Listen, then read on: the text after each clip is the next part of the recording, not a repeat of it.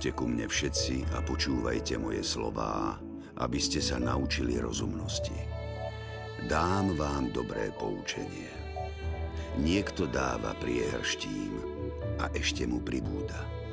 Niekto šetrí viac, ako sa patrí a má nedostatok. Dobročinný človek bude bohato nasýtený. Kto občerství, bude občerstvený. Ľudia zlorečia tomu, kto zadržiava obilie, ale požehnanie padá na hlavu toho, kto predáva obilie.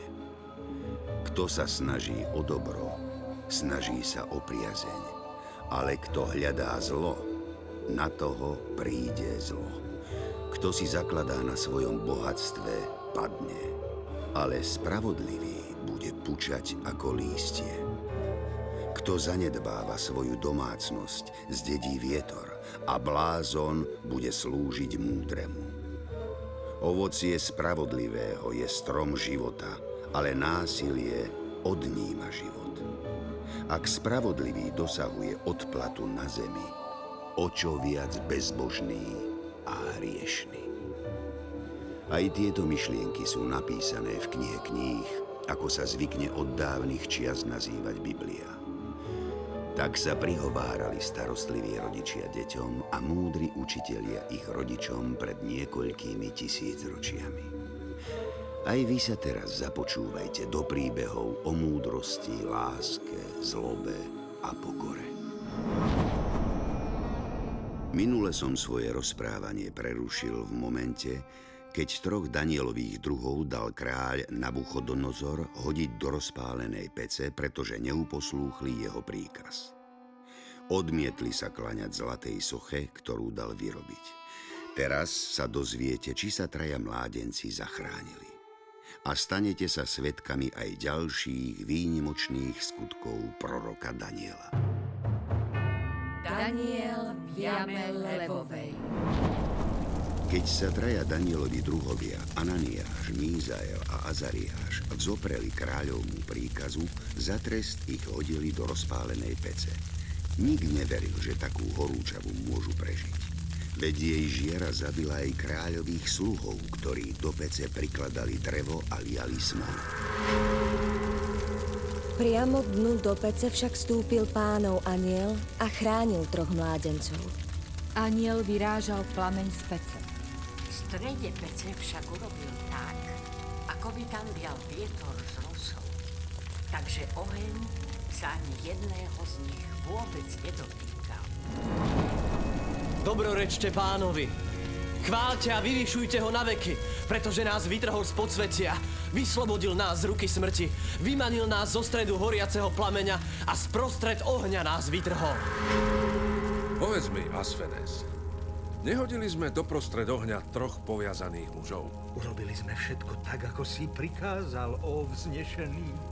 Prečo som asi tak vydal taký príkaz? Aby zhoreli na prach. Presne tak. Aby zahynuli. Ale ja som zatiaľ videl, ako boli popálení muži, ktorí prikladali do pece. Áno, áno. Tí boli popálení. Niektorí dokonca zomreli. Pravdu máš. Oni zomreli. A tí traja v peci? Tí doteraz nezomreli. Nie. Nie. Nie. Oni nielenže nezomreli, ale oni sa dokonca pokojne uprostred plameňov prechádzajú a diskutujú s dajakým štvrtým človekom. Ako vždy, aj teraz máš pravdu, ó pane. Prechádzajú sa a rozprávajú. A vieš, čo to znamená? To znamená, že musíme ešte prikladať viac dreva, aby bolo dnu ešte viac tepla. Nie, nie. To znamená len jediné. Že sa tu pred našimi očami stal zázrak. Že tých troch naozaj ochránil od smrti Boh. To znamená, že oni mali pravdu. Ten štvrtý mládenec má tvár, ktorá svieti a žiari a je podobný synom Bohom. Opäť máš pravdu, pane. Je to celé zvláštne a ja tomu e, vôbec nerozumiem. Boli traja a sú štyria. Mali zhorieť a prechádzajú sa, ja, ja, ja, ja neviem. Ale ja viem. Služobníci najvyššieho boha, výjdite z pece a poďte sem k nám. Ste voľní. Vtedy Ananiáš, Mízael a Azariáš vystúpili z rozpálenej pece. Zhromaždení úradníci s úžasom hľadeli na mužov, nad telami ktorých oheň nemal žiadnu moc a ani vlások na hlave im nezhorel, ani ich odev sa nezmenil, ani zápach ohňa ich neprenikol. Teraz ma všetci počúvajte. Nech je zvelebený Boh týchto troch mládencov. Boh, ktorý poslal svojho aniela a vyslobodil svojich sluhov, ktorí sa spoliehali na ne. Pozmenili môj príkaz a obetovali svoje telá, aby nemuseli preukazovať úctu a klaňať sa akémukoľvek bohu, okrem svojho boha. Preto vydávam nariadenie, že ak sa ktokoľvek z ktoréhokoľvek národa prehreší proti tomuto bohu, nech ho roztrhajú na kusy a jeho dom nech obrátia na hnojisko. Lebo niet iného boha, ktorý by takto vedel zachraňovať. Kráľ potom navrátil mládencom ich postavenie a obdaroval ich mnohými vzácnými darmi. Po istom čase sa kráľovi Nabuchodonozorovi opäť sníval niekoľko dní po sebe zvláštny sen. Hneď ráno si dal k sebe zavolať Daniela, ktorý mu vždy vedel vyložiť jeho videnia. Musíš mi pomôcť, Daniel. Už niekoľko dní ma prenasleduje neobyčajne živý sen. Pane, povedz mi, čo sa ti prisnilo a ja ti tvoj sen vyložím. Tak počúvaj. Hľadel som a strom bol uprostred zeme. Jeho výška bola veľká. Strom mohutnel a jeho výška siahala do neba. Bolo ho vidieť až na koniec celej zeme. Jeho lístie bolo prekrásne a jeho ovocie hojné. Bol na ňom pokrm pre všetkých.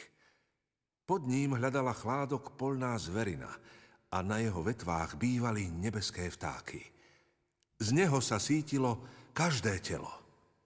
Videl som vo videní, ktoré mi na mojom lôžku prešlo mysľou, hľa, strážca a svetec zostúpil z neba a hlasno zvolal. Vytnite strom, okliesnite mu vetvy, straste mu lístie, rozáčte mu ovocie. Nech utečie spod neho zverina a vtáctvo nech odletí z jeho konárov. Ale prúd z jeho koreňov nechajte v zemi. Jeho ľudské srdce nech mu premenia. Nech mu dajú zvieracie srdce a nech nad ním prejde sedem časov. Toto je sen, ktorý sa mi objavuje každú noc. Nič podobné sa mi ešte nesnívalo. Čo to znamená? Aké posolstvo mi posielajú bohovia? Pane, ja... ja... Daniel, nech ťa sen a jeho význam nedesí. Musíš mi prezradiť jeho zmysel. Dobre teda vznešený. Ale nie je to dobré znamenie. Strom, ktorý si videl, ten veľký a mocný, ktorého výška siahala do neba a bolo ho vidieť po celej zemi, ktorého lístie bolo prekrásne a ovocie hojné a na ktorom bol pokrm pre všetkých, pod ktorým sa zdržovala poľná zver a na konáro ktorého bývali nebeské vtáky, to si ty. Lebo ty si sa stal veľkým a mocným.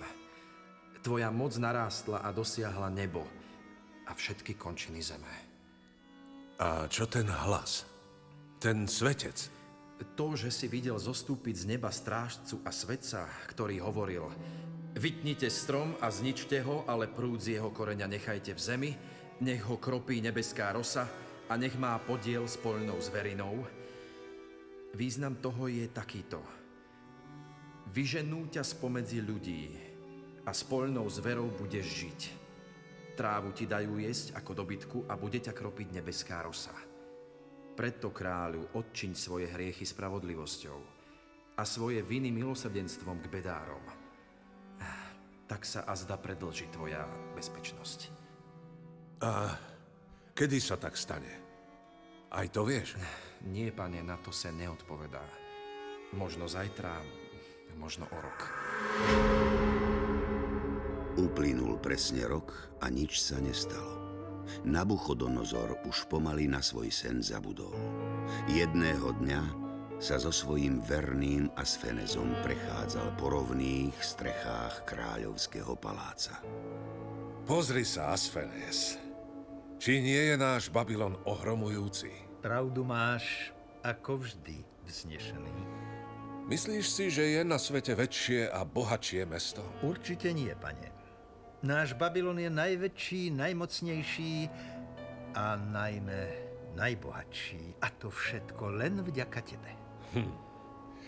To by teda znamenalo, že ja som najmocnejší vládca na celom šírom svete. Že mňa majú v úcte všetci bohovia. Isto iste, pane. Kto by o tom mohol pochybovať? Ty si svetlo všetkých svetiel. Ty si kráľ, ktorý sa volá Nabuchodonozor? Hovoril si niečo? Ja? Nie. Teba sa pýtam. Počul si? Nie, pane. Čo sa ti stalo? Celý si bledý. Ten hlas. Počujem ho a nikoho nevidím. Mňa hľadáš? Hľadám kráľa, ktorý si myslí, že je najmocnejší na svete. Už som ten hlas počul. Kde som ťa ja len počul? Pane, s kým sa to rozprávaš? Čo sa to s tebou deje? Už viem. Ty si ten hlas z môjho sna. Tak je to. Hlas zo sna. Vznešený, utekám po tvojho osobného lekára. Vôbec sa mi to nepáči. Čo mi chceš povedať? Chcem ti len oznámiť, čo sa teraz stane. Si na to pripravený, najmocnejší vládca celého sveta? Vrav. Kráľovstvo odíde od teba a vyženú ťa spomedzi ľudí. S poľnou zverinou sa budeš zdržovať, trávu ti dajú jesť ako dobytku. V tú hodinu sa splnilo jeho slovo. Kráľa vyhnali spomedzi ľudí, jedol trávu ako dobytok a telo mu kropila nebeská rosa, kým mu vlasy nenarástli ako orlom páperie a nechty ako vtákom. Z najmocnejšieho panovníka, kráľa Nabuchodonozora, sa tak odrazu stal obyčajný chudák, ktorý žil ako zviera. Táto časť príbehov, ktoré sa nám zachovali v starom zákone, je možno jednou z najsilnejších. A ako sa jeho príbeh skončil? Nech vám to povie sám kráľ Nabuchodonozor. Po uplynutí mnohých dní som ja, Nabuchodonozor, zdvihol oči k nebu a vrátil sa mi môj rozum. I dobrorečil som najvyššiemu. Chválil a oslavoval som väčšine živého, ktorého vladárstvo je väčné a jeho kráľovstvo je z pokolenia na pokolenie. Všetci obyvatelia zeme sú pred ním ako nič a podľa svojej ľubovôle nakladá s vojskom nebies i s obyvateľmi zeme. A nie nikoho, kto by mu zachytil ruku a kto by mu povedal, čo robíš? V tom istom čase sa mi vrátil rozum a na slávu môjho kráľovstva sa mi vrátila veleba a lesk. Moji poradcovia ma vyhľadali a moji veľmoži ma opäť dosadili do môjho kráľovstva. A dostalo sa mi ešte väčšej moci. Ale roky mocného kráľa Nabuchodonozora sa čoskoro skončili a bol pripojený k svojim predkom. Na jeho trón si zasadol jeho syn Baltazár. Aj on sa opájal mocou. Mal rád lesk zlata. Jedného dňa kráľ Baltazár usporiadal hostinu pre svojich tisíc veľmožov. Pri pití vína rozkázal Baltazár, aby sluhovia priniesli zlaté a strieborné nádoby, ktoré jeho otec Nabuchodonozor dal odniesť z Jeruzalemského chrámu. Chcel, aby z nich pili kráľ, jeho veľmoži, jeho manželky i jeho vedľajšie ženy a tak doniesli zlaté nádoby, ktoré odvliekli z Jeruzalemského domu Božieho a pili z nich kráľ, jeho veľmoži, jeho manželky i jeho vedľajšie ženy. Pili víno a oslavovali zlatých, strieborných, kovových, železných, drevených a kamenných bohov. V tú chvíľu sa zjavili prsty ľudskej ruky a písali oproti svietniku na vápno múru kráľovského paláca. A kráľ videl prsty ruky, ktorá písala. V tom sa zmenila kráľova farba a jeho myšlienky ho podesili. Bedrové klby sa mu uvoľnili a kolená sa mu trepotali o seba. Videli ste to? Čo to má znamenať? Asfenes, toľké roky si slúžil môjmu otcovi. Videl si niekedy niečo podobné? Nie, pane. Nikdy. Tak na čo čakáš? Priveď mi sem všetkých vešcov a čarodejníkov. A môžeš aj dajakých mudrcov. Áno, pane. Ktokoľvek prečíta toto písmo a vyloží mi jeho význam, bude sa obliekať do purpuru, zlatú reťaz bude mať na hrdle a ako tretí bude vládnuť v mojom kráľovstve. Vtedy prišli všetci kráľovi mudrci, no nevedeli písmo prečítať, ani vyložiť jeho význam kráľovi. Na to sa kráľ Baltazár veľmi naľakal. Pane, ja viem, čo urobíme. Rýchlo vrav. V tvojom kráľovstve žije muž, ktorý je múdrejší nad všetkých a tvoj otec, kráľ Nabuchodonozor, ho ustanovil za náčelníka všetkých čarodejníkov a vešcov. Ako to, že som o ňom doteraz nič nepočul? Ako sa volá? Daniel. Tak na čo čakáš? Nech Daniel predstúpi.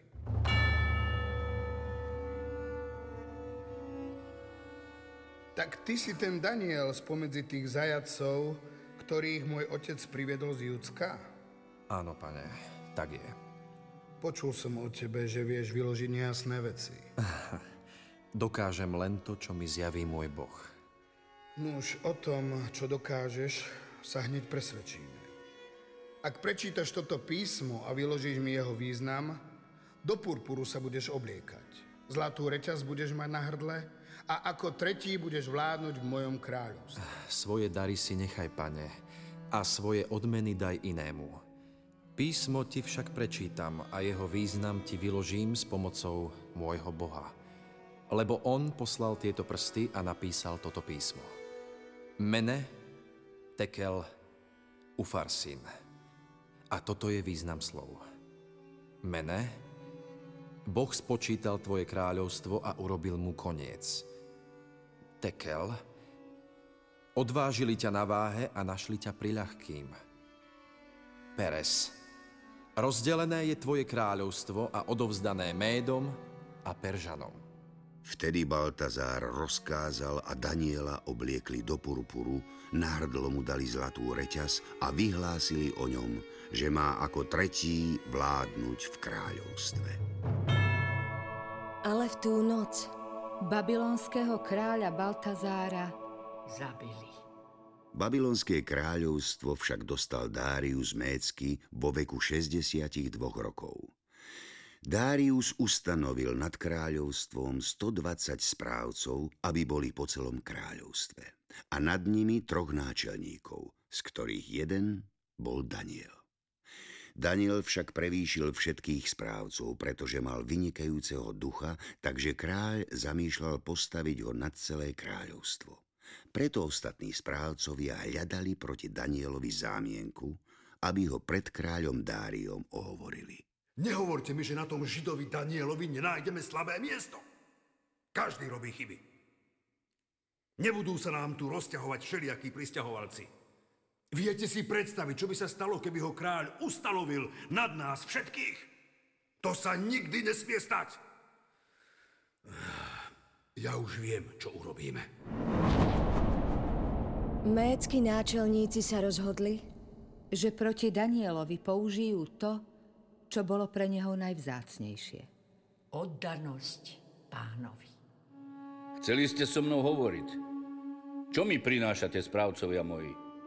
Kráľ Darius, ži na veky. Všetci náčelníci tvojho kráľovstva sa uzniesli, že by si mal podpísať nové nariadenie. Nariadenie? A čo má byť jeho obsahom?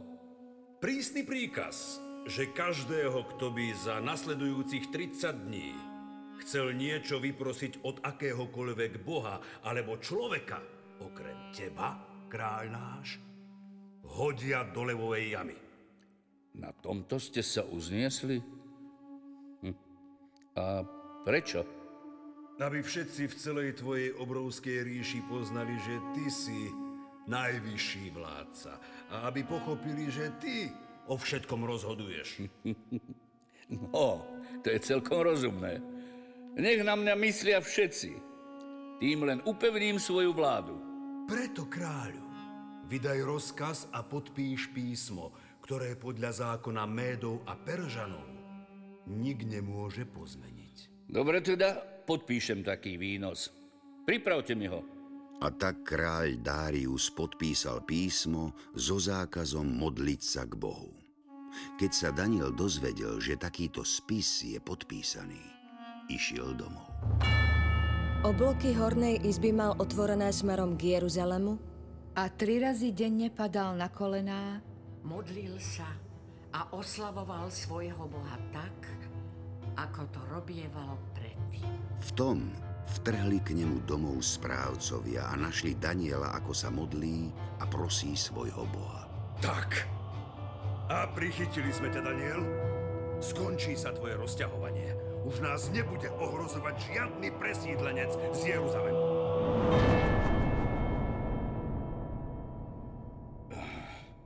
Takže Daniel sa modlil k svojmu Bohu? Áno, pane, porušil tvoj príkaz. Patrí levo. Oh, Daniel, Daniel, prečo si nebol opatrnejší? Vieš dobre, že nik nemôže zmeniť ani len písmeno v tvojom príkaze. Nuž, kráľov príkaz je kráľov príkaz. Vezmite toho nešťastníka a hoďte ho medzi levy. Chudák Daniel. Nech ho vyslobodí Boh, ktorého si tak ctí. V tú hodinu Daniela odniesli k jame, kde žili levy. Správcovia priniesli kameň a položili ho na otvor jamy, aby z nej nemohol ísť dnu ani von. Potom kráľ odišiel do svojho paláca, noc strávil ohlade, pokrmy mu nedoniesli a spánok ho obchádzal. Preto kráľ zasýtania, keď sa rozvidnievalo, vstal a náhlivo šiel k levovej jame. Ako sa blížil k jame, volal žalostným hlasom Daniela. Daniel, služobník živého Boha, vládal ťa tvoj Boh, ktorého tak vytrvalo ctíš, zachrániť od levov. Kráľ, ži na veky. Môj boh poslal do jamy svojho aniela a zavrel levom plamy, takže mi neublížili. Vtedy sa mu kráľ veľmi zaradoval a rozkázal Daniela vytiahnuť z jamy. Vytiahli teda Daniela z jamy a nenašli na jeho tele nejaký úraz. Na kráľov rozkaz však priviedli mužov, čo ohovárali Daniela a hodili do levovej jamy ich. Nedopadli ani na dno jamy, keď sa ich levy zmocnili a rozdrúzgali im kosti. Potom kráľ Dárius napísal všetkým národom, kmeňom a nárečiam, ktoré bývali po celej zemi. Váš pokoj nech vzrastá. Odo mňa vychádza rozkaz. Nech sa po celom vladárstve môjho kráľovstva trasú a boja pred Danielovým bohom, lebo je to boh živý a trvá na veky, jeho kráľovstvo nezahynie, jeho vladárstvo trvá do konca. On zachraňuje a vyslobodzuje, robí znamenia a zázrak na nebi i na zemi. On zachránil Daniela od levov. Danielovi sa darilo aj v ďalších rokoch kráľovania Dária, aj za kráľovania Peržana Kýra. V tých časoch mával časté videnia. Mnohé z nich sú zapísané v knihách Starého zákona. Videl som vo svojom nočnom videní a hľa. Štyri vetry nebies rozbúrili veľké more a z mora vystúpili štyri veľké zvieratá. Boli od seba odlišné. Prvé bolo ako lev a malo orlie krídla. Díval som sa, kým mu vytrhali krídla, postavili ho na dve nohy ako človeka a dali mu ľudské srdce. A hľa, iné zviera, druhé, Podobné medveďovi bolo postavené na jednom boku a malo tri rebrá v pisku. A hovorili mu. Hore sa, žer veľa mesa. Potom som videl iné, ako leopard. Toto malo na chrbte štyri vtáčie krídla. Zviera malo štyri hlavy a dostalo sa mu vladárstva. Potom som videl v nočných videniach štvrté zviera, hrozné, strašné a nadmieru mocné. Malo veľké železné zuby, žralo a drúzgalo, ostatok však pošliapalo nohami. Bolo rozdielne od všetkých prvších zvierat a malo 10 rohov. Pozoroval som rohy a hľa, iný roh malý sa dvíhal medzi nimi. Na to boli tri z prvších rohov pred ním vytrhnuté. A hľa, na tomto rohu boli oči ako ľudské oči a ústa, ktoré hovorili veľké veci. Pozeral som sa, kým postavili tróny a zasadol starec dní. Jeho rúcho bolo biele ako sneh a vlasy na jeho hlave boli ako čistúčká vlna. Jeho trón bol plameň ohňa a jeho kolesá blčiaci oheň. Ohnivá rieka prúdila a vychádzala od neho. Tisíce tisícov mu slúžili a desať tisíce desať tisícov stáli pred ním. Započal súd a otvorili sa knihy. Daniel naozaj predpovedal posledné dni ľudských dejín aj príchod nového veku. Tu skončím svoje rozprávanie príbehov Starého zákona. V ďalšej, už 39. časti sa zoznámite s ďalšou neobyčajnou postavou židovských dejín. S kráľovnou Ester. Počúvajte ma aj na budúce a príjmite moje slová, lebo vtedy rozmnožia sa šťastné roky vášho života. O ceste múdrosti vás poučam. Vediem vás po jej priamých chodníkoch.